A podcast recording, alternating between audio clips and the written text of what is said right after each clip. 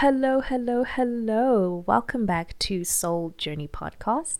My name is Princess Pamela Zulu, and thank you so much for joining me again this week. So, today I wanted to talk about cultural initiation and why I think it's an important part for a society to have that practice. But first, let me give you the definition as it was put out by the House of Traditional Leaders in South Africa. According to them, a cultural practice or a cultural initiation is a means for members of society to communicate values and ways of living through psychological, social, and symbolic interactions. It's a very beautiful way of seeing it. And I absolutely agree. Um, the reason, one of the main reasons, is so that the elders in a society can give the young people, you know, advice and give them understanding of the world and show them different perspectives and sort of in a way they're helping them to grow up. And i don't know yet how i feel about that terminology of grow up because it implies that you lose your child like self. And i think we should all still hold on to the childlike self. You know, childlike wonder is still very important, and being able to play and use our using our imaginations and still being free and still be able to explore our bodies is very very important. But because society operates a particular way, you still have to be prepared for it. I mean, you can't expect to still be breastfeeding at 40 like come on you know what i mean like you as you grow, you have to fend for yourself. And these cultural initiations, when done properly under the right circumstances, they are the best way to teach young people on how to function in a world, especially, especially in this day and age where everything is constantly moving and constantly changing. Today, this is fine, tomorrow, it isn't. How do you function in a society that operates that way? I'm pretty sure most people all over the world, the first time they get into the realization of any type of initiation is in school. Usually high school, in some cases tertiary. And well, in my country, in South Africa, they've phased it out and they've stopped any type of initiations in school, which makes sense. And I'm, I suppose is true for probably everyone all over the world is that it started getting out of hand. Now it wasn't about teaching the new like the children that are coming in like okay this is what high school is like familiarizing them with the environment with the teachers you know helping them to make friends and being like these these adult figures that the young ones can come talk to and also just for it being fun it it lost that underlying importance and it started becoming people just fulfilling their fantasies and egos going all over the place and torture and it just became this disgusting place. And i think a small part of it is maybe blaming it to blame on people wanting to be popular, maybe social media, maybe they'll, you know, I don't know, maybe they took videos and posted them online and it gained them some sort of popularity. I don't know what it is specifically, but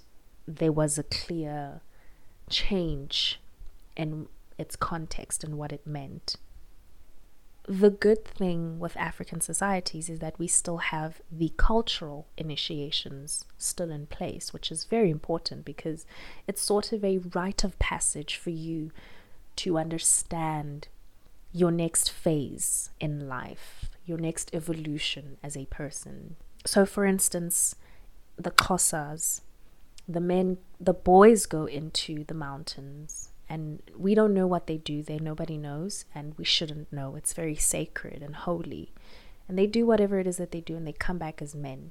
And when they come back they go into society operating as men. They've been taught the basics of what it is and they now come into society and find their footing and they have the elder men to guide them in the Zulu culture, we have umemulo, which is a rite of passage as well, where young women who aren't married yet, you have the ceremony, the celebration of what's supposed to be a celebration of your virginity and your your liveliness and and your basically because you are a fountain of youth it's supposed to be that kind of celebration.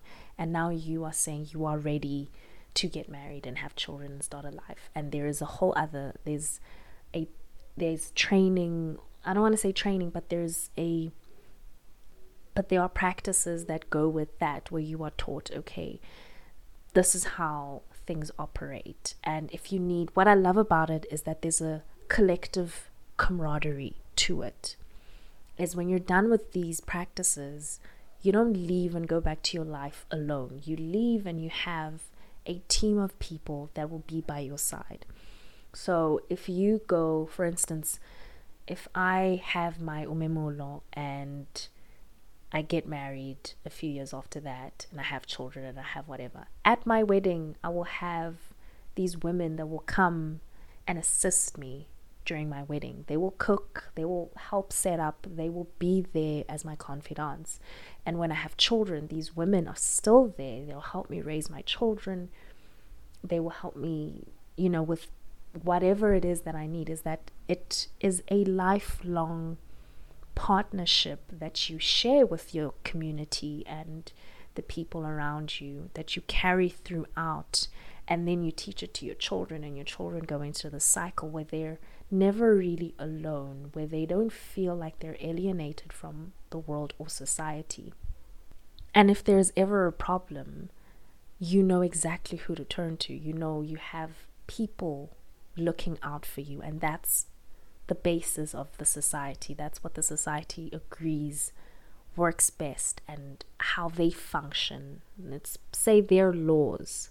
And by me saying it's their laws, brings in the notion that they police themselves as well.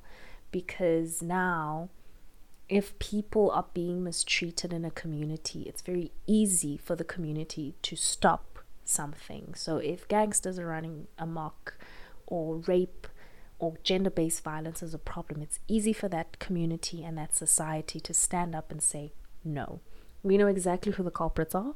We're, we are going to deal with them, or we will turn them into the police whatever type of conclusion they come to, it is something that is functional and it works. And what's beautiful is that this is the backbone of society, of African society, since the beginning of civil, our civilization. These are things that we have been practicing and they work. They work because they work. Another thing that I love about these initiations, or at least what they're supposed to be doing, is it's supposed to, in this day and age, be connecting people. It should be creating networks. So if I go into an, an initiation as a young girl or a young woman and I have elders, I should go into it, argument's sake, I go into it as an aspiring doctor or nurse. And I go into it. People in the community there should be someone who wants to be a doctor, then I should be able to link up and get help. And the elder who is a doctor or has that connection should be the one who steps up and says, Hey, these girls want to do medicine. Let me talk to them. Let me take them around. Let me find them, um, help them find a good school. Let me write a recommendation letter. Let me assist. Let me whatever. And that is what is supposed to be happening. And in a lot of the parts, not all, but in a lot of the parts, I think that's a big part of our culture that's really lacking, where the Westerners are getting it right, especially the Jewish people. That's where they get it right. And I think as Africans, as black people, as a community, that's one place, the cultural initiations, where we're supposed to be implementing means of assistance on an economical term where we can actually eventually stand up for ourselves and be independent but that's that's just me adding on to to that but if you are interested in comparing what I've just said with the western system of cultural initiation or lack thereof, you can look at Dr. Jonathan Haidt H A I D T is how you spell his surname. And he has videos on YouTube where he goes into discussions about, you know, social media and how it's damaging the new generation and stuff like that. And the cultural initiation from the African perspective is where this comes in, where we can be teaching the new generation how to balance this whole social media and giving them a sense of community because an online community is completely different from a real sociable tangible community. It's one thing to be popular online it's another thing to have no friends in reality you know? It's it's two different worlds. You need the real self to be interacting with another self. But again that's just me like sidetracking but in any case i just wanted to just dive into why i think it's important. And again i'm saying this from the african perspective with the context in mind of people not having egos because that's a big problem as well is sometimes in these cultural initiations the elders or the people in charge of the initiates have egos or they finally feel like they have power over people or they demand respect they don't earn it everyone here has to earn respect elder child i don't care you have to earn that and you do it by setting a good example then it's very easy for someone to respect you. But if you're just going to get there and demand things, oh, I have this type of car, I make this kind of money, you should respect me. But I treat, but I beat my my my wife. You know, that's where the initiation becomes corrupted. So I think us as the let me just say the adults, people from the age of 25 all the way, let's say up to 55, and then beyond that we'll say it's the elders we it's our responsibility as the adults this day and age to be changing the narrative you didn't just find my podcast by chance. There's a reason why you're here and i'm hoping i always hope that the reason is because you are fine tuning your character and it's such a a profound opportunity that I can use this platform to touch on even a little bit, if I can assist in your development of your spirituality, then that's the goal here. I'm not here to convince anyone of anything. I'm not here to. And look, I, I never pretend to know everything.